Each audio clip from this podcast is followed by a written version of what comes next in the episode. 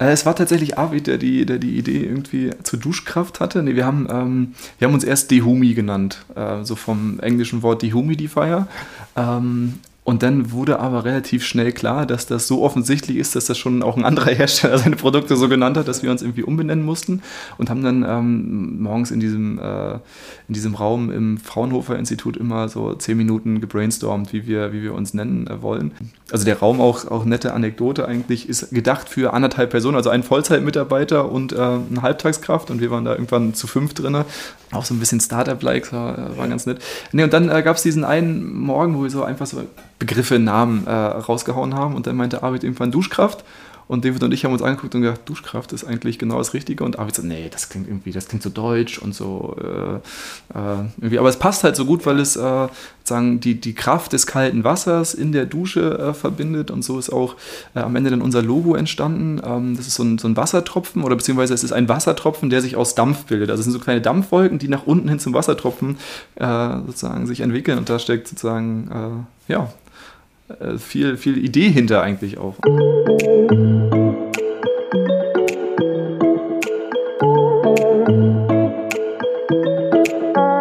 Manchmal hat man unter der Dusche die besten Ideen. So oder so ähnlich erging es Stefan Goletzke, David Brett und Arvid Reinwald. Die drei Studienkollegen erfanden einen Luftentfeuchter, der dem Schimmel im Bad den Kampf ansagt. Eine echte Innovation made in Rostock, die für eine Revolution im Badezimmer sorgen könnte. Und damit moin und hallo zum Wellenrauschen Podcast Nummer 46. Mein Name ist Oliver Kramer und ich habe mich diesmal mit Stefan Goletzke getroffen.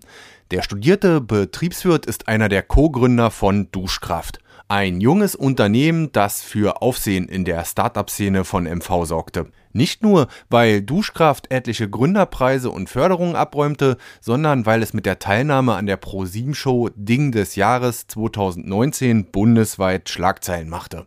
Mittlerweile ist Duschkraft erwachsen geworden und die drei Freunde aus Rostock versuchen sich mit ihrem Team auf einem hart umkämpften Markt im Sanitärbereich zu etablieren. Ich habe mit Stefan über die ersten Entwicklungsschritte des umweltfreundlichen Luftentfeuchters gesprochen, habe mir mal erklären lassen, wie das Gerät genau funktioniert und welche Hindernisse bis zur Marktreife zu überwinden waren. Also jetzt Hahn aufdrehen, Kopf drunter halten und kräftig abduschen mit dem Wellenrauschen Podcast Nummer 46 mit Stefan Goletzke. Der heutige Podcast wird präsentiert von Männerauszeit, der Kompass für eure Abenteuer. Stefan Goletzke heute im Wellenrauschen Podcast, Geschäftsführer von äh, Duschkraft, Mitbegründer von Duschkraft aus Rostock. Ich glaube, eines der, kann man mit Fug und Recht, glaube ich, schon sagen, eines der bekanntesten Startups in Rostock und in Mecklenburg-Vorpommern. Dann erstmal Hallo Stefan, schön, dass es mit uns geklappt hat. Ja, hallo Olli, schön, dass ich äh, bei euch sein darf. Danke. Ähm, ja, Stefan, wir sitzen hier heute ähm, äh, mitten in der Werkstatt ähm, äh, von Duschkraft. Ähm, Rostocker Fischereihafen, nicht weit vom Werfdreieck entfernt. Ähm, das, ja, es ist genau so, wie man sich das vorstellt. So Start-up-Feeling. Hier sind überall Kabel und irgendwelche Elektrogeräte und Rohre und Schrauben und äh, Zeugs. Ähm, das haben wir gut ausgewählt und das ist heute, das ist auch nach wie vor eure Umgebung, wo ihr tüftelt, ja? Genau, genau. Also wir sind hier im äh, hochoffiziellen Duschlabor. Äh, hinter mir halt auch die Dusche, in der äh, ja, unsere verschiedenen Produkte äh, immer wieder getestet werden von uns. Äh, wir nutzen das halt als Mitarbeiterdusche oder morgens. Ähm, und natürlich ringsrum, ähm, wie du schon sagtest, äh, die ganzen Werkzeuge, um da an den Prototypen zu bauen. Also sozusagen durch, die, durch das Fenster durch ist unsere Montagehalle, wo wir unsere Geräte noch ja, sozusagen selber zusammenbauen. Ähm, das ist so eine, so eine Endmanufaktur, sage ich mal. Wir haben äh, lauter Zulieferer aus äh, ganz Deutschland und ein bisschen auch äh, aus Europa, die uns so die Gehäuseteile und die Wärmetauscherteile bringen und die werden hier zusammengeschraubt und ja. verklebt. Und, ja. Ja. Und äh, ihr baut das dann quasi einfach alles dann hier zusammen im Endeffekt? Genau, genau. Hier wird aus den Einzelteilen dann der Duschkraft. Genau.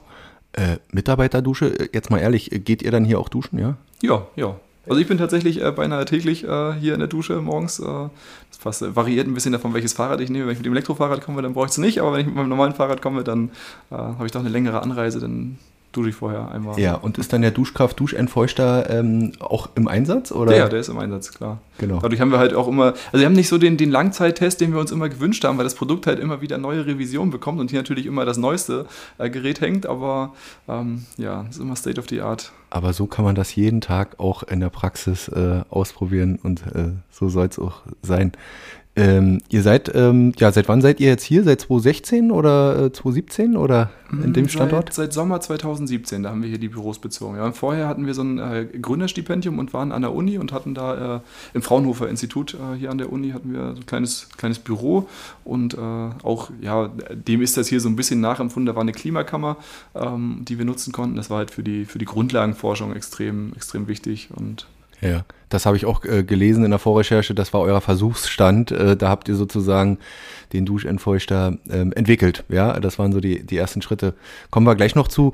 Äh, erzähl mal, das ist immer die obligatorische Frage, aber irgendwo müssen wir ja anfangen, wie alles mal angefangen hat. Ich glaube, Initialzünder war unter anderem auch äh, ja, David äh, gewesen, euer Mitbegründer von Duschkraft, ähm, der ja die Idee möglicherweise unter der Dusche hatte oder als er vorm verschlossenen Bad stand in seiner WG. Genau, genau. Also äh, David ist so unser, unser kreativer Kopf eigentlich äh, hinter den meisten Sachen, die wir machen.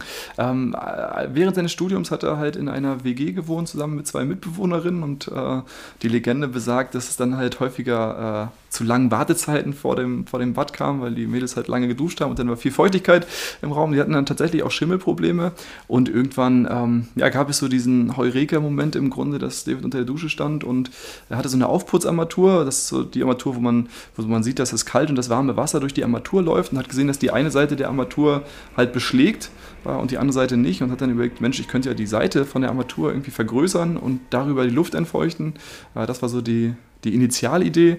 Ähm, dann hat er damals zusammen mit Arvid äh, Maschinenbau studiert, äh, hat ihn gefragt, was hältst du davon? Wollen wir es mal ausprobieren?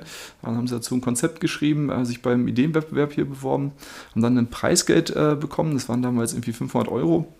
Da gab es kurze Diskussionen darüber, was man mit diesen 500 Euro macht. Es gab natürlich äh, gute Ideen, die irgendwie in das äh, ST zu tragen oder äh, doch eher in den Baumarkt. Und äh, die beiden haben sich zum Glück dazu entschieden, äh, im Baumarkt zu gehen, das Material zu kaufen, den ersten äh, Versuchs, das erste Versuchsgerät zu bauen, da bei David in die Wohnung. Das Kurz darauf sind die Mädels dann ausgezogen. Keine Ahnung, ob das mit dem Gerät zu tun hatte oder nicht. ähm, das ist die ganze Zeit gelaufen. genau, es war schon, war schon eine etwas größere Installation als das Gerät, was wir heute haben. Und ja, ähm, ja es hat halt tatsächlich dann in der, also bis dahin war es nur ein Höhengespinst und in dem Moment war es das erste Mal gebaut und hat tatsächlich funktioniert. Ähm, ja, und damit mit diesem Funktionsmuster sind die beiden dann zu mir gekommen äh, und meinen, ist das vielleicht, was hältst du davon? Ist das eine gute Idee? Ich hatte tatsächlich bei mir zu Hause auch gerade ein Schimmelproblem und äh, kleines Kind zu Hause, also dass ich da sehr, sehr offen für war. Dann hat es noch den Vorteil, dass es halt irgendwie Greentech war, äh, weil wir halt kein giftiges Kühlmittel brauchen, sondern nur das der Dusche eh zulaufende kalte Wasser und damit war das so. Yeah ein Hardware-Produkt und Startup und also die, die Idee hat mir von Anfang an gefallen und ich war dann sofort dabei. Ja. Du hast gerade erzählt, sie kamen dann zu dir. Wie habt ihr denn so zueinander gefunden? Kanntet ihr euch schon von der Uni und was hast du eigentlich äh, für, einen, für einen Hintergrund? ähm, ja, also David und ich, wir kommen beide aus Neubrandenburg und ähm, kannten uns aber tatsächlich in Neubrandenburg nicht, sondern haben uns eigentlich erst in Rostock kennengelernt, so über einen gemeinsamen Freundeskreis. Ähm, ich habe äh, BWL studiert und habe dann äh, während des Studiums ähm, schon mal äh, einen Online-Shop für Poster und Leinwanddruck gegründet. Ähm, also meine Mutti hat eine Werbefirma und hat da so verschiedene Maschinen und die Idee war im Grunde, das online zu vermarkten. tolles Produkt, vom Preis her viel besser als Poster Jack und Poster XXL, die damals groß wurden. Ähm, aber ich hatte ja keine Ahnung. Ja, wir haben da viel Geld bei, also damals aus meiner Perspektive viel Geld äh, bei, bei Google verbrannt äh, und am Ende keine, keine Bestellung generiert. Sozusagen sehr, sehr viel gelernt. Ähm, aus diesen Erfahrungen habe ich dann so eine Online-Marketing-Agentur, hätte man, glaube ich. Ich war, äh, ich habe neben dem Studium äh, für Solarien und äh, Subways und so kleine Geschäfte irgendwie Webseiten gebaut und, ja, und wie so viele äh, das machen und genau, ja, genau. vielleicht auch nicht unerfolgreich und hast dann auch so die ersten ja, ein bisschen HTML, ein bisschen Online-Marketing. genau. So. Genau, HTML hatte ich tatsächlich schon in der, in der Schulzeit. Ähm, wir hatten eine Schülerfirma in einer Schule, äh, da bin ich irgendwie auch Geschäftsführer geworden. Da haben wir auch schon Webseiten gebaut. Das war natürlich noch, das war halt 2002, 2003 würde ich sagen, wo wir die Webseite, das waren noch, das waren noch andere Webseiten als heute. Ähm, und ja, so, so hat sich das halt entwickelt. Äh, das war, wie gesagt, alles parallel zum Studium. Bin dann irgendwie auch zum äh, Hero-Institut der äh, Uni Rostock gekommen. Da äh, habe ich unter anderem Martin Frensch kennengelernt, der auch bei, bei dir im Podcast schon war. Ähm, ja, und habe da sozusagen den Existenzgründungskurs äh, weitergemacht, also ein paar äh, ja, Seminare gegeben. Das war war mega spannend. Und so, ähm, ja, war halt irgendwie das Thema Unternehmertum wahrscheinlich irgendwie auch mit mir verbunden. Und so kam David dann wahrscheinlich auf die Idee, dass das sein könnte. Also haben wir hier eigentlich zwei Seiten. Einmal dieses Gründer, äh, dieser Gründergeist, ähm, das vielleicht auch mit den Kursen so ein bisschen untermauert wurde. Da wird man ja auch vielleicht so ein bisschen angeschoben. Ich glaube, das ist ja auch Ziel dieser Einrichtungen der ganzen Seminare. Leute, gründet euch aus, seid mutig, macht euch selbstständig. Wird vielleicht nicht für jeden passen. Und auf der anderen Seite waren dann die, ähm, die das so praktisch diese Idee hatten und dann habt ihr euch irgendwie zusammengeführt. Genau, also ich glaube, der, der Gründergeist, der war bei, bei David und Arvid mit Sicherheit genauso groß. Ähm, aber es ist einfach ähm, Idee und Unternehmen sind mitunter zwei Sachen, die äh, nicht kausal zusammenhängen, ne? wo natürlich noch viel, viel Kit dazwischen kommen muss. Und da haben wir uns einfach immer perfekt ergänzt. Äh, genau ich könnte als BWLer sowas nicht erfinden und äh, die beiden könnten wahrscheinlich als Maschinenbauingenieure sowas nicht so.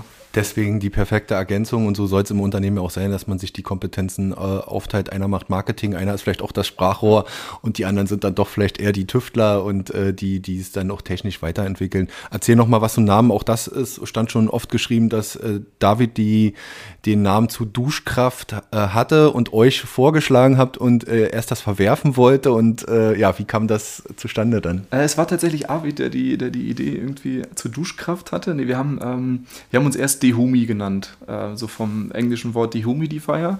Ähm, und dann wurde aber relativ schnell klar, dass das so offensichtlich ist, dass das schon auch ein anderer Hersteller seine Produkte so genannt hat, dass wir uns irgendwie umbenennen mussten und haben dann ähm, morgens in diesem, äh, in diesem Raum im Fraunhofer Institut immer so zehn Minuten gebrainstormt, wie wir, wie wir uns nennen äh, wollen.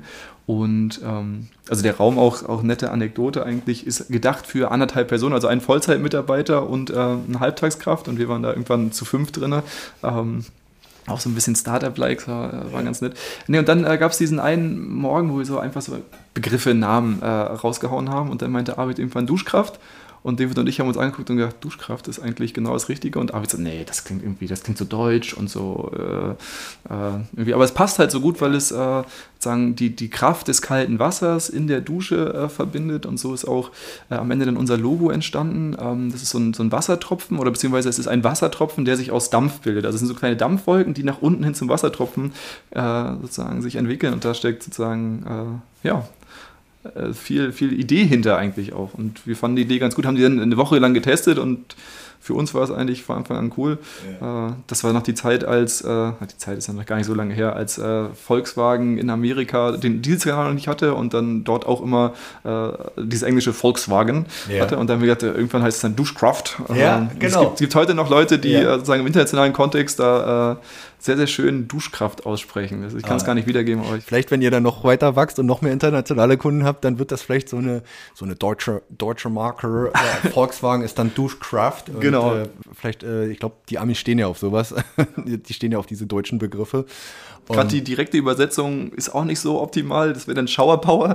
Ja. Äh, da müssen wir die, die Autoübersetzer müssen wir mal irgendwie zurückschießen, dass sie da nicht ja. Shower Power haben. Ja, ist vielleicht auch ein bisschen, ein bisschen schwierig oder dann zu naheliegend. Ähm, versuch mal für unsere Hörer äh, vielleicht gleich zu Beginn so mal zu erklären, äh, was, was ihr da äh, getüftelt, äh, erfunden habt, wie die Funktionsweise, also es ist klar ein ähm, Luftentfeuchter für die, für die Dusche, fürs gesamte Bad, nicht nur für die Dusche, fürs gesamte Bad. Und ähm, ja, wie das Ganze funktioniert funktioniert. Hm. Genau, also wir haben einen Luftentfeuchter äh, entwickelt, der direkt in der Dusche installiert wird und so an der Hauptfeuchtigkeitsquelle im, im Haus äh, die Luftfeuchtigkeit reduziert. Also pro Duschgang gehen so 400 bis 600 Milliliter Wasserdampf in den Raum und das ist so der größte Feuchtigkeitseintrag, den man eigentlich so hat im, im ganzen Gebäude. Ähm, und da sitzen wir an und entfeuchten schon während des Duschens die Luft. Also es ist ein Gerät, was fest in der Dusche installiert wird, dann während des Duschens die Luft entfeuchtet, sodass äh, ja du als äh, Nutzer aus der Dusche rauskommst, der Spiegel nicht mehr so stark beschlagen ist und die Wände halt dauerhaft vor Schimmel geschützt sind. So, das ist so die Idee dahinter. Und äh, technisch gesehen, äh, wir haben ja da beide äh, sozusagen Wasserleitungen äh, für Heiß- und Kaltwasser. Wie funktioniert das dann? Genau, also Für mich als äh, äh, mit jemand, der technisch nicht so beschlagen ist. Ähm, basierend auf äh, dieser Idee von David ist es im Grunde, verlängern wir die Kaltwasserleitung im Gerät. Äh, haben wir jetzt so einen, so einen, Wärmetauscher mit einer ganz, ganz großen Oberfläche. Also wir haben irgendwie zwei Quadratmeter. Also wir haben die, die Oberfläche des, äh, des Kaltwasserrohrs so auf zwei Quadratmeter vergrößert. Das ist ziemlich viel. Ähm, und strömen über einen Lüfter sozusagen die warme Luft, saugen wir ein und strömen die über diese große Fläche. Dadurch kühlt sich die Luft ab, weil die Oberfläche halt so kalt ist wie das kalte Wasser. Ähm, und wenn sich die Luft abkühlt, dann äh, kondensiert das Wasser aus der Luft heraus. Also das Problem, was wir sozusagen an kalten äh, Wänden haben oder am, am Spiegel oder äh, am Fenster nach der Dusche, dass sich da das Kondenswasser bildet, das nutzen wir halt, machen das im Gerät ganz, ganz stark, ganz konzentriert. Ähm, das Wasser aus der Luft kondensiert aus, tropft unten aus dem Gerät raus, dann erwärmen wir die Luft wieder über die Warmwasserleitung, die nutzen wir also auch noch ein ganz, ganz kleines bisschen.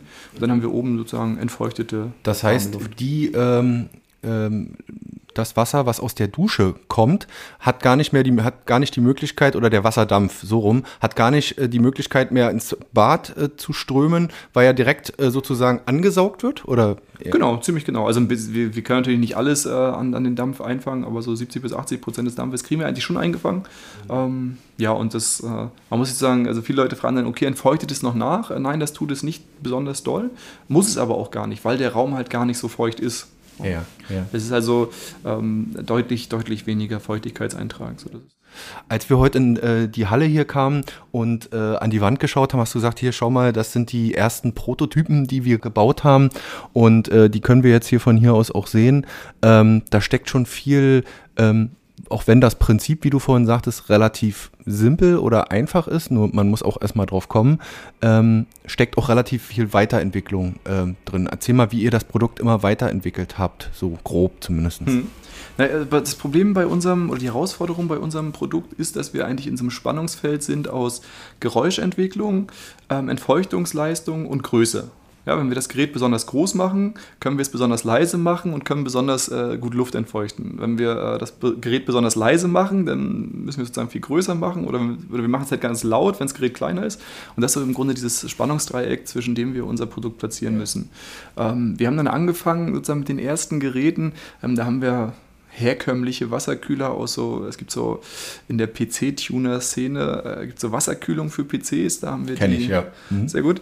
Ähm, da, ich hatte das früher auch äh, zu Schulzeiten tatsächlich, äh, daher kann ich das noch. Da haben wir dann sozusagen auch von einem Warener Hersteller, äh, die sind da führend in der PC-Wasserkühlung, ähm, haben wir Wärmetauscher bezogen, äh, die sozusagen verschaltet, einen PC-Lüfter dazwischen geschoben und dann äh, das Wasser drauf gemacht. Aber hatten wir noch keinen Armaturenanschluss, also wir hatten dann einfach Wasserschläuche, die von der Armatur äh, zum Gerät gegangen sind und so. Das war nicht so richtig optimal. Das Gerät hatte auch eine gewisse Tiefe, sodass du äh, in kleinen Duschen ähm, mitunter zu sehr in den Duschraum reinragst. Deswegen mussten wir irgendwie das Gerät ganz, ganz, wir haben uns entschlossen, es ganz, ganz flach zu machen, es sozusagen an die Wand zu machen. Ähm, für sich genommen sieht es relativ groß aus, in der Dusche verschwindet es aber einfach, weil es halt nur, nur ganz flach an der Wand liegt. Ähm, haben dann auch das, das Lüftungskonzept komplett geändert, den Wärmetauscher komplett geändert und ähm, ja, sind dann so über, über viele, viele Evolutionsstufen, die auch viel, viel länger gedauert haben als ursprünglich gedacht. Ähm, Wie es immer so ist, klar. Genau, dahin gekommen, dass wir jetzt, ähm, ich sag mal so seit 2000, seit Ende 2018 eigentlich den Duschkraft Home als äh, von außen fertiges Gerät haben. Da sind wir jetzt aber mittlerweile auch jetzt in der, gehen wir jetzt in die vierte vierte Produktvariante, an größeren Anpassungen im Inneren. Genau. Äh, du sprachst gerade das Spannungsfeld an zwischen Größe, wie viel der entlüften kann und Geräuschkulisse. Ich habe mich dann auch noch mal gestern so ein bisschen äh, belesen.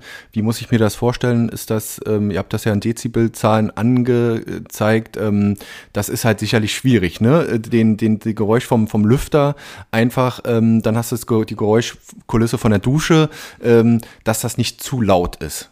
Genau, also da ist unser großer Vorteil, dass das Gerät halt vor allen Dingen während des Duschens läuft und da läuft es mit 55 Dezibel. Das ist ziemlich laut, das hört man auf jeden Fall. Ja. Ähm, aber es läuft halt parallel zur Dusche, wenn der Duschkopf läuft. Äh, und da gibt es halt, es gibt ganz leise Duschköpfe, äh, die haben vielleicht so 50 Dezibel und dann gibt es aber auch welche, die so 55, 60, 70 Dezibel haben.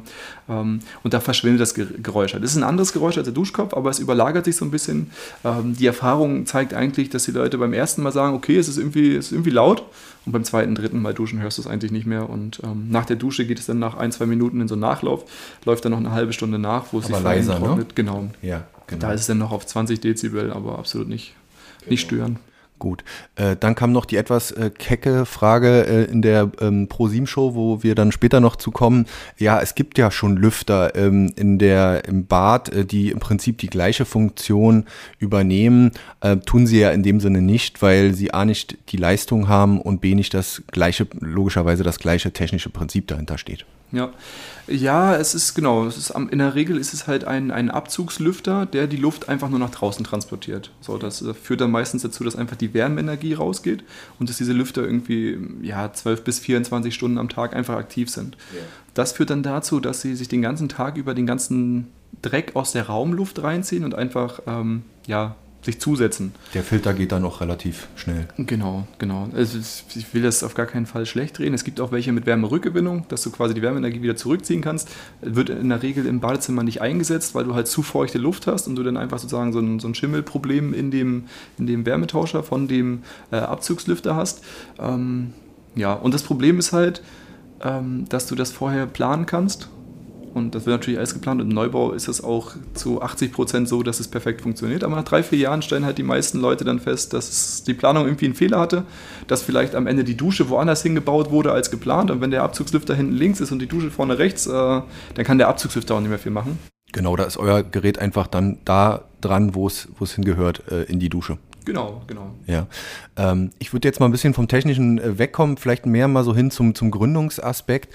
Ähm, die Idee kam 2014, dann sind natürlich ein, zwei Jahre dann äh, vergangen. Dann, so habe ich es halt immer auch den Medien enorm, ich verfolge euch schon viele Jahre. Ähm, ja, ihr wurdet auch ein bisschen gehypt einfach. Ihr habt viele Gründungswettbewerbe, erst den Ideenwettbewerb der Uni, dann äh, ist die Ostsee-Zeitung auf euch aufmerksam geworden, dann gab es äh, sicherlich verschiedene Wettbewerbe und äh, Stipendien und so weiter und so fort. Hm, wie schwierig oder wie leicht ähm, war denn so die Anfangsphase, als ihr losgelegt habt, so rein von, von der Gründungsseite her? War natürlich äh, für mich persönlich ein, ein, ziemlicher, ziemlicher Wechsel. So, ich habe äh, direkt nach dem Studium äh, an, am Lehrstuhl der Uni angefangen, also Controlling und Unternehmensrechnung. Ähm, war dann ein Jahr, ähm, hatte dann überlegt, okay, Promotion oder nicht, äh, habe mich dann äh, irgendwie dagegen entschieden und erstmal, also da war das Duschkraftthema schon auf dem Tisch. Äh, das führte dann dazu, dass ich halt die Promotion erstmal nicht gemacht habe. Ähm, es war aber klar, dass Duschkraft noch nicht sozusagen Finanzierung Finanzierung bietet und ich hatte halt äh, ein kleines Kind. Deswegen war ich erstmal noch acht Monate in Elternzeit äh, direkt nach dem Job. Das war sehr, sehr angenehm, sehr, sehr gut.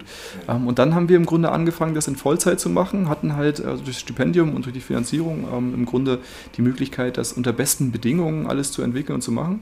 Ähm, und das war ganz gut. Ja, und das, was du sagst mit den äh, Wettbewerben und so weiter, war halt auch so ein Stück weit dem geschuldet, dass wir ähm, dass die Produktentwicklung einfach länger gedauert hat als äh, gedacht und ähm, dadurch hat es halt keinen Sinn gemacht, irgendwie groß in den Vertrieb zu gehen, sondern wir haben halt die Zeit genutzt, einfach um, um erstmal das Marketing zu machen und diese Wettbewerbe zu machen. Ähm, das äh, ja, machen wir heute nicht mehr so intensiv. Aber damals war es einfach total gut, um so im gewissen im Bewusstsein der Leute zu landen ist ja ein super äh, Hebel, einfach auch, um erstmal auf sich aufmerksam zu machen und äh, möglicherweise auch Investoren auf euch aufmerksam zu machen. Ich wollte mit dir natürlich auch nochmal über das Thema Finanzierung sprechen. Ich weiß, das ist natürlich logischerweise ein fortlaufendes. Wie waren das am Anfang und wie hat sich das entwickelt? Ihr habt jetzt einige, das weiß ich auch, Investorenrunden mitgenommen, ähm, habt auch gut was, ähm, ja, wie sagt man, eingesagt, mitgenommen. Ähm, wie, wie hatten sich das so entwickelt? Ähm, also das, das die Herausforderung bei uns war halt, dass wir dadurch, dass wir so ein Hardware-Produkt machen, wir es eigentlich nicht äh, selbst finanzieren konnten. Ne? Also wir hatten, wir kamen alle drei direkt vom Studium. Äh, ich hatte jetzt schon ein Jahr gearbeitet, aber mit Kind zu Hause ist das nicht so, dass du da jetzt auf einmal sagst, hier sind jetzt irgendwie 20.000 Euro, dass wir jetzt hier alle genau. zusammenlegen und dann ja. fangen wir mal an. Ja. Äh, das, das fiel halt von Anfang an aus. Ne? Und klar ist auch, dass das so nichts ist, was man so nebenbei machen könnte, was man, also hätte man vielleicht auch, aber nicht, nicht realistisch. Mhm. Ähm, daher war relativ schnell klar, dass wir irgendwie eine Finanzierung brauchten. Das Gute war halt, dass ich durch diese Tätigkeit vorher an dem Hiro-Institut ähm, irgendwo schon so ein bisschen die Szene kannte, auch so auf fähige Berater kannte.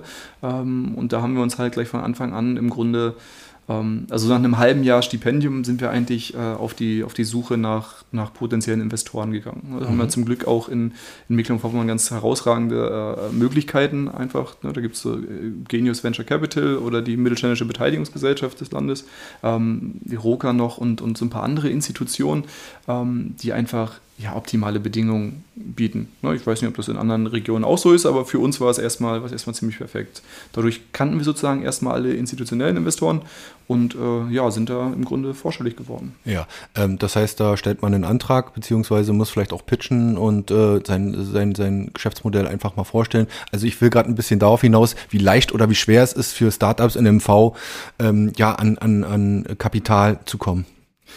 Wenn es klappt, dann war es leicht und wenn es nicht klappt, dann war es wahrscheinlich genau. zu schwer. Ich meine, gut, eure Idee war einfach auch gut. Also, das gilt ja nun nicht für jeden. Jeder hat völlig unterschiedliche Geschäftskonzepte. Aber ich will da so ein bisschen hin, ja, wie, wie so der Werdegang ist. Ne?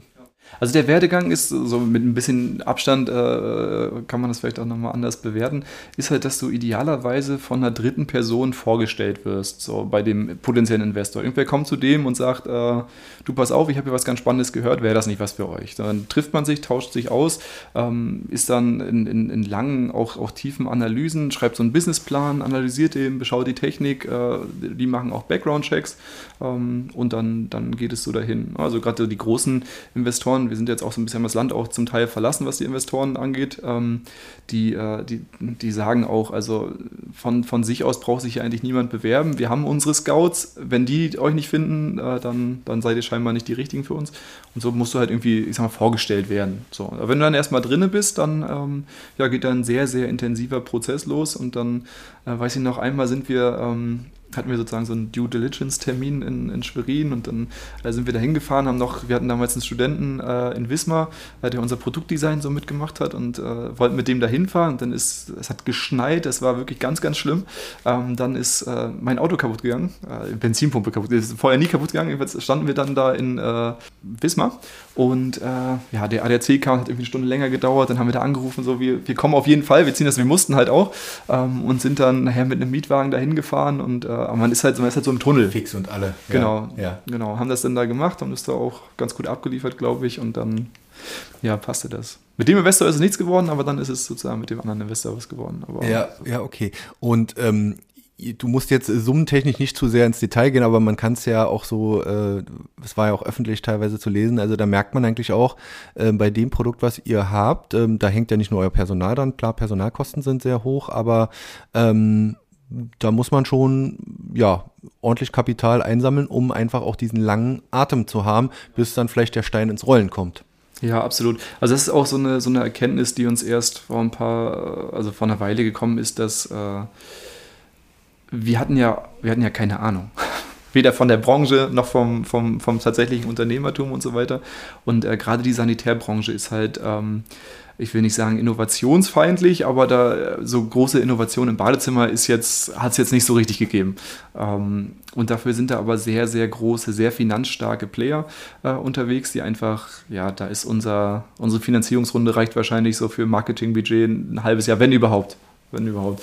Ähm, und von daher ähm, ja, war klar, dass wir irgendwie das, das Geld brauchen und dann festgestellt haben, okay, dadurch, dass die Entwicklung halt auch immer länger dauert, dauert es viel länger, bis wir die Geräte verkaufen können. Dann haben wir das äh, massiv falsch eingeschätzt, dass wir dachten, okay, ähm, unsere Idee wird von, wird von allen geliebt eigentlich. Also wenn wir, egal, wenn wir es erzählen, alle finden es toll und, und veröffentlichen Artikel oder wir gehen Preise. Also wenn das Produkt fertig ist, dann kommen die Leute und bestellen. So, es sind tatsächlich auch ein paar Leute gekommen, die bestellt haben, aber bei weitem nicht so viele, wie wir gedacht haben. Also, dass klar wurde, okay, wir müssen uns irgendwie, wir brauchen einen strukturierten, professionellen Vertrieb, um die Geräte zu verkaufen. Ähm, und damit einhergehen äh, Werbekosten, Personalkosten, andere Kosten. Ähm, die wir einfach als Anschubfinanzierung brauchten. Und wir waren genau in der Situation, dass wir ähm, so Anfang 2018 das Produkt dann fertig hatten, waren beim MDR einfach genial, waren dann äh, irgendwo groß auf einer ähm, auf der ISH, das ist so die Weltleitmesse für, für Klima- und Sanitärtechnik, waren dann bei Pro7 und im Grunde war das Geld alle. Und, äh, und das war halt ziemlich, ähm, ziemlich, ziemlich schwierig. Spitz auf Knopf dann. Genau, irgendwo. genau. Ja. Die Investoren haben dann natürlich auch so ein bisschen abwarten können, weil sie gesagt haben, okay, das sind so alles die Meilensteine, gucken wir mal, ob es passiert. Ja, weil am Ende ist ja auch äh, das Geld, was wir irgendwo einsammeln, das wird von anderen Leuten investiert. Äh, das ist natürlich auch hat natürlich auch eine gewisse Verantwortung dafür. Natürlich, ähm, ja, dass irgendwann noch was äh, zurückkommt. Genau, genau, genau. Ja. Wie war denn so die erste Reaktion der Kunden? Äh, sicherlich hat man das mal im privaten Umfeld oder wen man jetzt vielleicht hier so in Rostock kennt. Ähm, waren die alle zufrieden mit dem Gerät oder wie haben die auf das Gerät reagiert? Und ja, konntet ihr dann schon so erste Stückzahlen zumindest dann absetzen im kleinen Bereich, so sag ich mal. Ja, absolut. Also wir haben so ab, äh, ab Ende 2018 dann halt angefangen, im Grunde das fertige Produkt zu verkaufen, damals auch unterstützt durch diesen NDR-Beitrag. Und ähm, das hat ähm, aber eine ganz spezielle Kundengruppe eigentlich angesprochen. Ne? Also so Ingenieure, Technikverliebt und so weiter. Wir haben tatsächlich ganz gut verkauft, fand ich. Ähm, und haben uns aber nicht so richtig über das, über das Kundenfeedback ähm, Gedanken gemacht. Also weil wir irgendwie, wir waren so, wir sind ein sehr, sehr kleines Team eigentlich und du brauchst eigentlich jemanden, der ähm, sich die ganze Zeit nur mit den, mit den Feedback, Bestandskunden ja. Feedback äh, beschäftigt. Das haben wir natürlich auch irgendwie nach drei, vier Monaten angefangen ähm, und hatten da aber eigentlich durchweg positives Feedback. Aber wir haben halt auch festgestellt, dass viele unserer oder einige unserer Kunden, der ersten Kunden, ähm, die haben das Gerät gekauft und du rufst so ein Jahr später nochmal an und er sagt, ach stimmt, habe ich noch gar nicht eingebaut. So ein Gerät für 1500 Euro. Liegt ähm, dann irgendwo rum, ja. ja. Dann hatten wir in den ersten Chargen so leichte Qualitätsprobleme an unserem Wärmetauscher, der war einfach so ein bisschen undicht ähm, und äh, das ist dann irgendwann aufgefallen und äh, fast parallel dazu ist im, im Kundenfeedback-Gespräch aufgefallen, dass einer meinte, ja, ich bin total zufrieden. Also zum Anfang hat der Wärmetauscher so leichte Undichtheit gehabt, da habe ich nachgelötet und dann, dann ging das wieder. Wo, also wo, wo ich persönlich, wenn ich für, für das Geld ähm, so ein Produkt kaufen würde und das wäre irgendwie undicht, äh, dann würde ich das nicht selber löten und mich nicht beschweren. Genau, hätte man ähm, eigentlich reklamieren müssen. Genau, ja. genau. Und das waren so das die ersten Kunden. Ne? Jetzt sind wir natürlich irgendwie bei äh, Wohnungsgenossenschaften, Hotels und so weiter drin, die, ähm, die haben natürlich ganz andere Ansprüche als äh, als die ersten Kunden. Aber für uns war es perfekt. Aber es ist tatsächlich so, wie man das irgendwie im Studium äh, lernt, so die, die First Mover, äh, die eigentlich sozusagen die Innovation um der Innovation her haben wollen. Die, die gibt es, äh, gab es auch für unser Produkt. Die haben wir auch mit unseren Kanälen erreicht. Und jetzt sind wir halt so langsam in der Evolution. Und jetzt zur Werbung. Der heutige Podcast wird präsentiert von Männerauszeit, der Kompass für eure Abenteuer. Männerauszeit ist die neue Online-Plattform von Freunden für Freunde. Wir bringen Männer, die gemeinsam Spaß haben wollen und Anbieter von unvergesslichen Erlebnissen zusammen. Ihr wollt im Go-Kart über die Bahn preschen, mit dem Mountainbike oder Quad durchs Gelände flügen oder mit Wasserskiern über den See rauschen? Männerauszeit zeigt euch, wo die Action ist. Oder wolltet ihr schon immer Baggerfahren lernen eine Grillschule besuchen oder an einem Biertasting teilnehmen? Männerauszeit inspiriert euch, etwas Neues auszuprobieren. Und so funktioniert's. Klickt auf die Website www.männerauszeit.de, stöbert durch die Kategorien Action, Events, Sport, Genuss, Erlebnisse und Touren. Dort sucht ihr das gewünschte Erlebnis aus. Danach kontaktiert ihr euren Favoriten und schon startet euer Abenteuer. Wichtig dabei, die Männerauszeit ist keine Buchungsplattform, sondern die Litfaßsäule 2.0. Übrigens, Männerauszeit sucht noch nach Anbietern von Erlebnissen, Touren, Events und Locations, die sich auf der Website präsentieren wollen. Die Männerauszeit findet ihr im Netz unter www.männerauszeit.de und auf den bekannten Social Media Kanälen. Da geht's, äh, können wir gleich noch drüber sprechen, in die Breite. Und ich glaube, euer Kundenklientel wird sich auch ein Stück weit äh, ändern vom, vom, vom technikverliebten Privatabnehmer zum, zum äh, B2B-Kunden dann irgendwo in dem Bereich. Ähm, ich wollte jetzt natürlich noch mal gern äh, deinen Auftritt, äh, ich habe mir gestern noch mal auf YouTube äh, angeschaut bei Das Ding des Jahres auf ProSieben. Das ist ja eine der Sendungen gewesen, ähm, die man natürlich gerne nutzen möchte, um sein Produkt auch bundesweit ähm, oder im deutschsprachigen Raum äh, bekannt zu machen. Ähm, ja, wie lief das Ganze ab? Äh, ich muss dazu sagen, ich habe ja vor einigen Monaten auch mit ähm, Hannes Miro äh, von Panthergrip ähm, einen Podcast aufgenommen und der war ja bei der Höhle der Löwen und der hatte mir ja damals auch so ein bisschen erzählt, also das ist halt Fernsehen, da ist eben auch viel Show, da wird auch viel geprobt und da läuft sehr viel im Hintergrund ab, was man dann in der Sendung nicht sieht.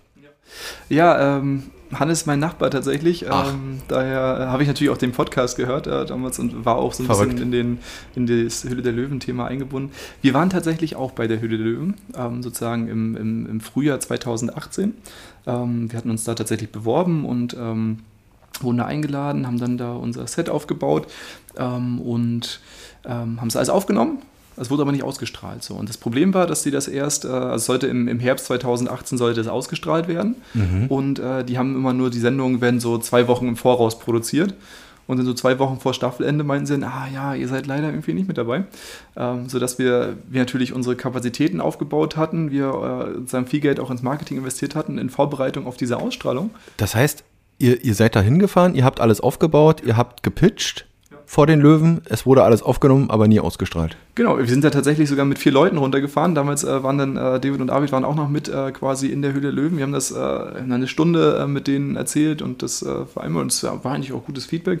Ähm, aber plötzlich fingen die dann an zu sagen, ja, wir nehmen immer so 10% auf, die wir später nicht ausstrahlen. So einfach um so ein bisschen Puffer zu haben. Genau. Das haben die aber das erste Mal sozusagen am Tag der Aufzeichnung haben wir gesagt, warum sollten wir uns nicht ausstrahlen? das ist na, wenn man schon eingeladen wird, äh, dann äh, eben auch mit dem ganzen Setting, was drumherum ist, äh, dann geht man eigentlich davon aus, dass es dann, es sei denn, es passiert irgendwas Schlimmes oder so, aber äh, ja. Da sind ja auch sozusagen auch Kosten mit verbunden. Ne? Also ja. wir mussten da, ich weiß noch, das Gespräch, dann ging es um, um, um das Set und dann meinten die halt, dass sie so ein bisschen, sie haben so ein bisschen Budget, aber eigentlich müssten wir es schon selber bauen. Und wir so, ja, Fernsehen, ein bisschen Budget, was, was, was ist ein bisschen Budget bei euch im Fernsehen? Äh, ja, das waren dann 50 Euro, wo wir dachten, okay, so ein paar Schrauben, das ist, äh, ist nicht das Richtige. Sodass wir das dann äh, ja da selbst vor Ort im Grunde äh, zusammengebaut haben, fertig gebaut haben. Ähm, ja, und dann dann war das. War dann das wart ihr raus. Dann waren wir raus. War eine tolle Erfahrung. Wir haben uns natürlich darauf, ja. darauf bereitest du dich natürlich auch krass vor, bist natürlich dann auch als Firma auf einem ganz anderen Level, ähm, weil du im Hintergrund natürlich auch sozusagen alles für Due Diligence vorbereitest und so weiter. Ähm, und bist natürlich dann ganz anders aufgestellt. Bist natürlich, hast natürlich auch die Story dabei, dass du sagen kannst, ey, im Herbst werden wir bei Die Höhe der Löwen ausgestrahlt. Also von daher wäre es vielleicht schon ein spannendes äh, Na, super, äh, super. Case. Äh, ja, ähm, aber ihr habt mindestens die Erfahrung mitgenommen, den Pitch, ähm, was ist zu beachten und vielleicht auch so ein bisschen dieses Fernsehding, dieses Fernsehfeeling in einem TV-Studio. Naja, es ist ja kein TV-Studio, es ist ja eine Halle. Und dann kam irgendwie sozusagen die Absage und dann natürlich so ein, so ein ganz, ganz kleines Loch und dann, okay, trotz, äh, dann, dann rufen wir jetzt beim MDR an, bei Einfach Genial, ob, sie das, ob das ein Thema für sie wäre. Die waren vorher auch bei, bei einem anderen Startup, Fahrradjäger, äh, sozusagen auch aktiv und dann hatten wir uns da die Kontakte auch geben lassen und die fanden das auch ganz spannend und haben es gleich ausgestrahlt. Mhm. Äh, das war ganz gut. Und nach dieser MDR-Ausstrahlung rief dann Pro7 an, ähm, ja, hier die Reaktion von das Ding des Jahres und äh, wir suchen noch jemanden für eine Live-Show, ob wir nicht Lust hätten. Bedingung wäre aber, dass wir nicht bei der Höhe der Löwen wären. Habe ich gesagt, okay, das kann ich garantieren, dass wir da nicht, dass wir da nicht sind. Und dann machen wir das. Und äh, das Spannende ist einfach auch, auch, wie unterschiedlich die Sendungen aufgestellt sind. Ja? Zugegebenermaßen ist aus Startup-Sicht die Höhe der Löwen schon das spannendere Format. Ne? Das Ding des Jahres ist halt mehr so, Primetime Entertainment. Es ist noch Show. Äh, genau. Höhle ist auch Show, ja. aber ich würde jetzt gesagt, als äh, so Außenstehender, die Höhle der Löwen ist schon etablierter. Genau, genau. Auch, auch für, ich sag mal, den berühmten Second Screen, dass du danach andere Aufmerksamkeit halt hast, ist da schon viel relevanter als äh, das Ding des Jahres. Aber ähm, die haben das Set gebaut die haben dann auch eine schöne Duschkabine gebaut, die zur Hälfte ähm, so mit Milchglas war, was dazu führte, dass das Gerät halt nicht mehr zu sehen war. Und das haben sie so am Freitag vor der, vor der Sendung am Dienstag geschickt, das Foto, 20.50 Uhr am Freitag. So, äh, also die Duschkabine, sorry, aber man sieht unser Gerät halt nicht. Äh, haben sie dann auch nochmal umgebaut und so, das war, war cool. Die haben, die haben die Reisekosten übernommen, die haben die Unterkunft übernommen, die haben die Verpflegung übernommen. Äh, und bei bei die Höhle der Löwen war das alles so ein bisschen wirtschaftlicher organisiert, sag ich mal. Ähm, ja, und dann waren wir da, ja. Und dann gab es am Vorabend gab es sozusagen die Generalprobe und dann gab es vor der Sendung nochmal die war Generalprobe. Das auch in Köln oder? Das war auch in Köln, ja. Mhm. War tatsächlich beides. Äh, äh anderes Studio, äh, ist von, von Raab TV äh, da gemacht und das mhm. ähm, ja, war eine äußerst spannende, spannende Erkenntnis. Ja. Klar war halt auch, und das, das hat mir aber eigentlich auch äh, immer geholfen, so dieses Wissen, dass es live ist. Ja. ja? So, ja. Weil du hast halt sofort dieses Feedback, weil das war auch ganz, äh, ganz schlimm bei Die Höhe der Löwen. Du hast es halt aufgezeichnet, du bist in so einem absoluten High und dann sind aber sechs bis acht Monate eigentlich äh, Wartezeit, bis es ausgestrahlt wird, was, was positiv ist, weil du dich darauf vorbereiten kannst. Aber, ja. Und aber, da war es live. Da war es live, ja. ja. Äh, als du da reinkamst, du warst ja in dem Fall Alleinkämpfer, du bist ja allein äh, äh, dort ins Studio rein, hast dann gepitcht, wie ich finde, sehr souverän und dann funktionierte die Dampfvorrichtung nicht, sag ich mal, ja? Wie war denn das? Ja, wir haben äh, sozusagen, um das zu visualisieren, weil den, den, Dampf kannst du nicht so gut darstellen, ähm, so, eine, so eine Nebelkanone im Grunde in die Dusche gebaut. Und ähm, wir haben vorher, ich sag mal, dreimal geprobt, hat dreimal funktioniert. Ähm, aber bei der Live-Sendung war es so, dass die Nebelmaschine zu spät in, den, in die Steckdose kam und deshalb nicht aufgeladen war und deshalb nicht, nicht ging. Ja, und dann habe ich da meine Präsentation gemacht und ähm, der Moment, äh, wo die Nebelmaschine einsetzen sollte, tat die Nebelmaschine nichts. Ähm, Du bist aber echt, äh, du bist echt cool geblieben und hast äh, noch irgendwie einen Joke, irgendwie einen Witz noch eingebaut und hast weitergemacht, ne? Ja, ja das ist, äh, ist auch sowas, was ich früher zu Schulzeiten oder zu Uni-Zeiten nie gemacht hätte, aber in dem Moment weißt du halt einfach, okay, das ist live, äh, Primetime. Ich habe den ganzen Tag über nichts anderes gemacht vorher, als äh, diese fünf Minuten im Grunde zu simulieren. Ich habe nie simuliert, dass es nicht klappt, ähm, aber dadurch, wenn du halt einfach so, so fest drinne bist, kann dich da eigentlich nichts aus dem Sattel reißen. Das ist, glaube ich, auch, ähm, was, was mir so ein bisschen zum Verhängnis geworden ist, ähm, wurde, dass es so, es war so sehr glatt. So, es hatte irgendwie, außer diese, also ich fand es am Ende was in der Gesamtschau sehr positiv, dieser, dieser Fehler, ja. weil sonst wäre es irgendwie zu geschliffen gewesen. Ähm, ja, gut, aber das ist, glaube ich, immer auch typabhängig und ich wäre auch jemand, der das eher äh, im Vorfeld hundertmal ähm, einstudieren würde, um dann einfach auch sicher die Inhalte drüber zu bringen. Dann besteht halt die Gefahr, dass vielleicht die Authentizität ein Stück weit verloren geht. Andere schütteln das aus, aus, der, aus dem Ärmel oder so. Die, die sind so eine Entertainer-Typen. Aber ich fand du, es war ja, glaube ich, die Schwierigkeit ist auch immer erstmal das Prinzip, so wie du es eben gemacht hast im Podcast, zu erklären, dass es jeder sofort versteht. Ne? Das, das, und das ist ja rüber. Wie war denn jetzt so die Reaktion, dass ich habe jetzt die Sendung nicht gesehen und nicht zu Ende geschaut, ähm, des Publikums beziehungsweise der Jury? Ja, wir sind, ähm, also das ist ja sozusagen, Jury ist es glaube ich gar nicht, sondern irgendwie Moderatoren, Interessenten, die fanden das ganz cool. Ähm, aber es war, es ist so ein Wettbewerb. Ja, und mhm. wir sind damals angetreten gegen äh, selbstleuchtende Autofelgen. Ähm, und eigentlich war für uns klar, okay, um in die nächste Runde zu kommen, das sollte eigentlich klappen, weil das ist ganz offensichtlich irgendwie nicht erlaubt und äh, technisch war es halt auch noch sehr, sehr ursprünglicher Prototypen-Status. Äh, ja. Wir haben dann aber sozusagen auch schon beim, beim Einlass, bei einer Live-Show mit Publikum, äh, gibt es heute glaube ich gar nicht mehr, oder vielleicht jetzt wieder, ja, ja. Ähm, gesehen, dass das halt alles so, so 18- bis 21-jährige ähm, Kölner waren, die halt abends in so ein Fernseh Fernsehstudio gehen als Publikum, ähm, die nicht unbedingt unsere Zielgruppe sind. Ja, ja. Und die haben wir irgendwie nicht so richtig erreicht und dann haben die leuchtenden Felgen irgendwie, irgendwie gewonnen. Ja, gut. Das Aber Blöde das, war auch, ja. dass äh, sozusagen auch von der, von der Jury oder von den, von den, von den Sprechern kamen relativ äh, wenig. So, da war die äh, Lia Sophie Kramer, die auch in der Gründerszene so ein bisschen aktiv ist, die ist dann noch äh, mit zu mir nach vorne gekommen und hat da so ein bisschen gut mitgemacht. Ähm, und dann war große Werbepause und dann kam Jogo zu mir an und meinte, oh, das ist ja ein geiles Design und äh, sieht richtig klasse aus. Also vielleicht wäre das was für mich zu Hause, so finde ich gut. Und ich dachte so, ja schön, das hättest du vielleicht mal sagen können, als die Kamera an war. Ähm, ja, aber das war von daher war da eigentlich eigentlich gutes Publikum, äh, gute also Reaktion. Ich mir ist aufgefallen, dass die, ich glaube, war der eine da von von von Rewe oder irgendwie dann ja, Joko und die Dings und äh, dass die ähm, ja, sie fanden es glaube ich alle cool, aber es war vielleicht bei dem einen oder anderen war das vielleicht zu, zu technisch oder ähm, du musst eben immer davon aus, ausgehen, wie ist die Hauptzielgruppe von ProSim. Ne? Und äh, da kannst du natürlich mit Bling Bling und äh, solchen Felgen äh, wahrscheinlich eher punkten, obwohl die geilere Innovation und einfach das, das ausgereiftere Produkt einfach und der Need äh, einfach ein ganz anderer ist, ein ganz anderes Level als ein paar Felgen, die leuchten. Ne? Aber das ist eben immer eine Frage, ja, der Zielgruppe. Ja, meine, meine Mutti war auch mit im Publikum und die meinte halt auch, dass für das Publikum das halt gar nicht rübergekommen ist, weil es fliegen halt so fünf Kameras um dich herum und äh, du siehst halt nichts im Publikum eigentlich. Du siehst auch das Fernsehbild nicht. Im Fernsehen ja. kommt das nicht so, ist das nicht so, aber in dem Publikum halt. Und da, ja, mit einem verdunkelten Publikum und leuchtenden Felgen ist das vielleicht, äh, wird klarer, was das für ein Produkt ist, wofür das gut ja. ist. Äh. Ja, vielleicht konnte man im Publikum auch nicht den Wasserdampf so äh, dann sehen oder das ist nicht so rübergekommen. Aber das also, Gute ist halt, dass am Ende ist dieser YouTube-Beitrag noch übrig äh, und da sieht man nicht, dass äh, die Abstimmung und so weiter und der ist eigentlich, glaube ich, ganz gut geworden. Und dann bin ich halt runter von der, äh, von der Bühne. Das erste, was ich gemacht habe, ist irgendwie das Handy geöffnet und geguckt, okay, wie sind die Zugriffszahlen und dann konntest du halt äh, sozusagen live sehen, okay, jetzt sind gerade irgendwie 10.000 Leute auf der Seite, jetzt sind 15.000 Leute auf der Seite. Die Seite hält, das war auch sozusagen Anspruch. Nicht, dass sie zusammenbricht. Genau, genau. dann kannst du sehen, von wo die Leute alle auf die Webseite zugegriffen haben und dann legt einer was in den Warenkorb und das verfolgst du dann ganz spannend und dann haben wir dann noch bis um, bis um eins, glaube ich, noch ein bisschen Kölsch getrunken. David und Avi waren natürlich auch mit und auch im Publikum ja. und dann haben wir ja. das da. Also ihr seid dann in der Runde rausgeflogen und irgendwie die mit den Felgen sind dann weitergekommen, ja. Und am Ende gibt es einen Jahressieger, einen Monatssieger oder einen Jahressieger oder wie läuft das? Genau, also die hatten so, das waren so sechs oder sieben Folgen und aus jeder Folge gab es einen Gewinner und dann gab es am Ende eine Abstimmung unter den Gewinnern. Am Ende das Prinzip, Zuschauer ruft an äh, und stimmt dann ab, wer gewinnt. Ja. Und okay. dann hat am Ende irgendwie, ich glaube, ein, äh, ein Rollstuhl äh, gewonnen. Und das äh, hätten wir natürlich äh, nie eine ja. Nee, alles, alles gut, aber für euch einfach wichtig, Reichweite zu bekommen, euch bekannt zu machen und das hat ja dann auch, äh, denke ich, äh, fürs, fürs erste Pro, äh, funktioniert und vor allen Dingen, man nimmt die Erfahrung einfach mit, oder? Ja, riesen, riesen Erfahrung. Es war auch, ähm, ich will nicht Bucketlist sagen, aber so, äh, früher war so äh, Pro 7, äh, 20.15 Uhr Live-Show, das war schon sowas, was man geguckt hat. Ja. Dummerweise guckt das heute irgendwie kaum noch jemand. Ne, wenn ich jetzt äh, sozusagen mit irgendwelchen äh, Freundinnen von meiner Tochter äh, prahlen will und sage, du, ich war mal live im Fernsehen, äh, dann. Was da, war das eigentlich Fernsehen? Genau, was ist eigentlich Fernsehen? Ich sage, auf YouTube ist auch noch ein Beitrag. Äh, ja. Das war ganz gut. Ich, ich habe schon mal mit dem Joko zusammen gequatscht und war ein Foto mit ihm. Ach ja, den kenne ich. Der ist ja auch bei. Ja. Ne?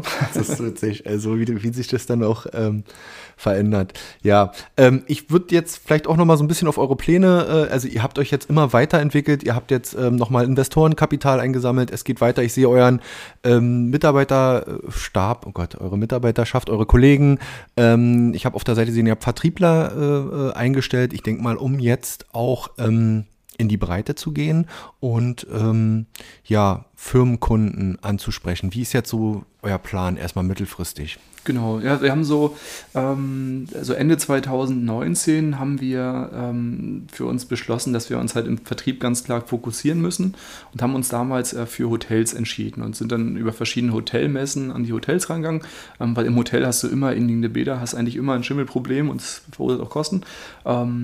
Haben das dann ganz erfolgreich gemacht, haben so die ersten äh, Hoteliers im Grunde überzeugen können. Dann kam Corona und ähm, es gab keine Messen mehr.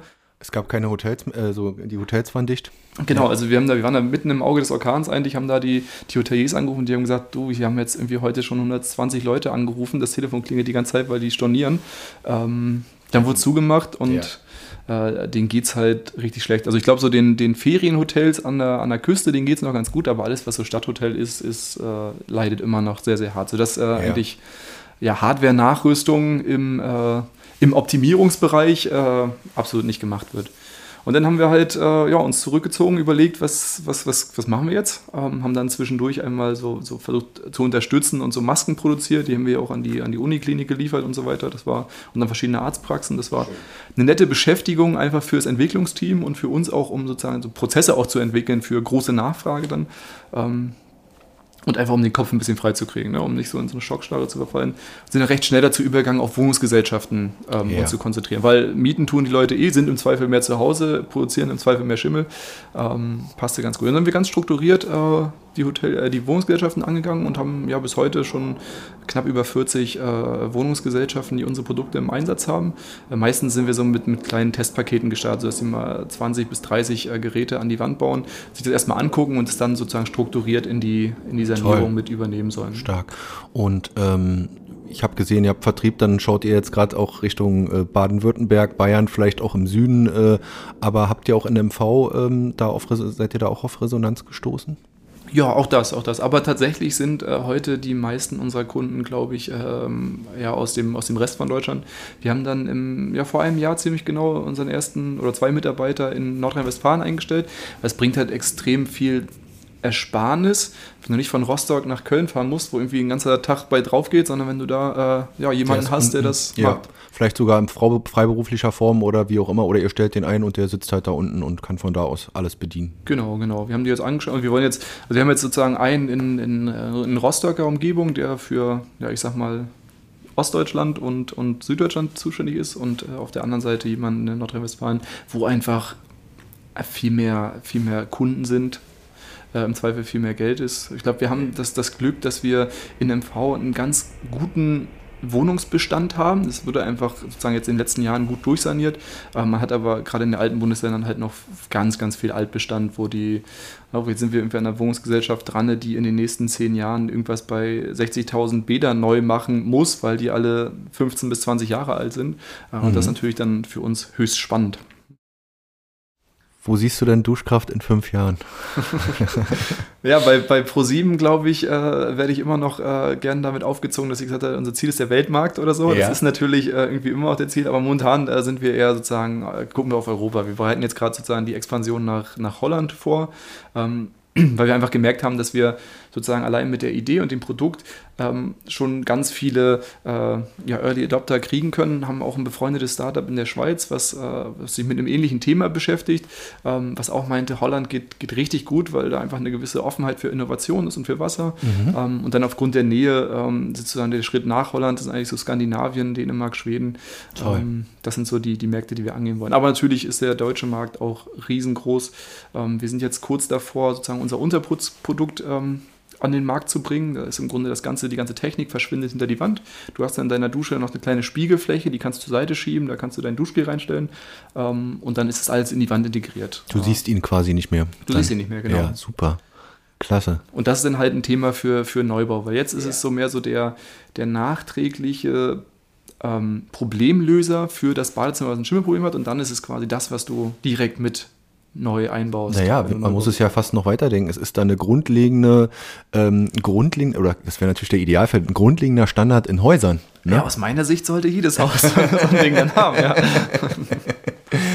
Toll, ja. Also wunderbar. Und ähm, ja, meine letzte Frage geht natürlich dahin, wir haben uns eigentlich ähm, kennengelernt oder sind offen, ich bin auf euch zugekommen zum Thema Podcast. Ihr habt euch auch entschlossen, einen Podcast zu starten.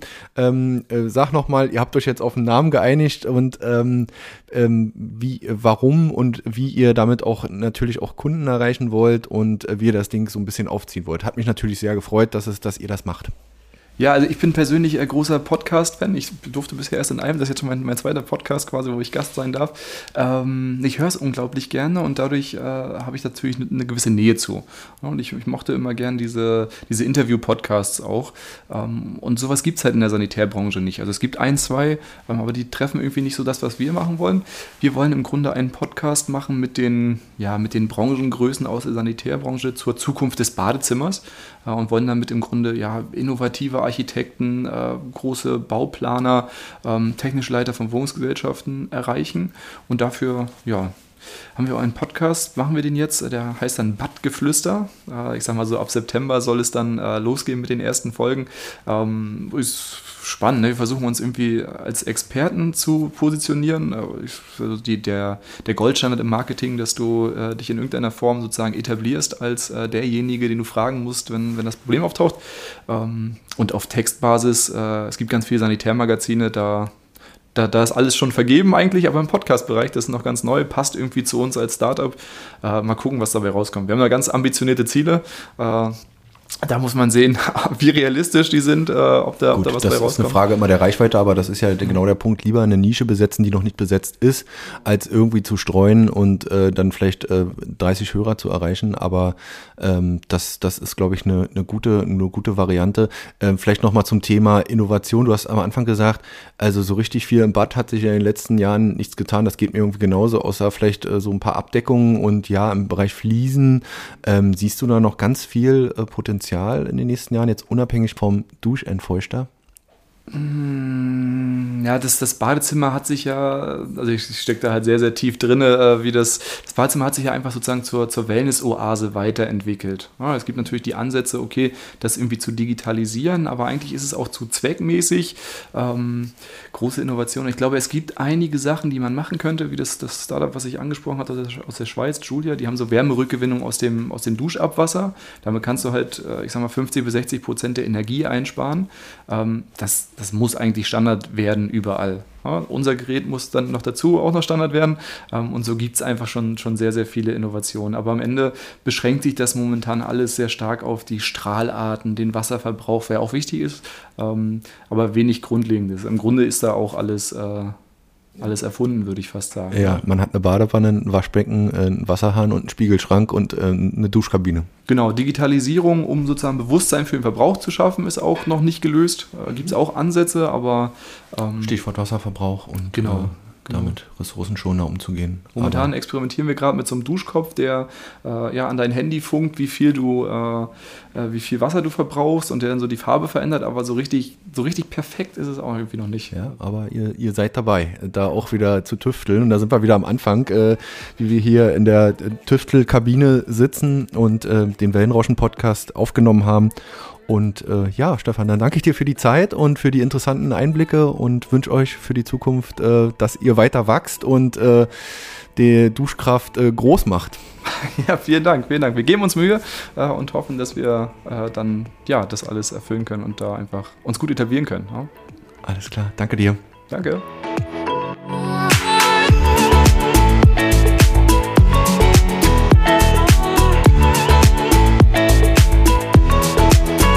Der Podcast mit Stefan Goletzke ist auf unserer Homepage unter www.wellenrauschen-mv.de abrufbar.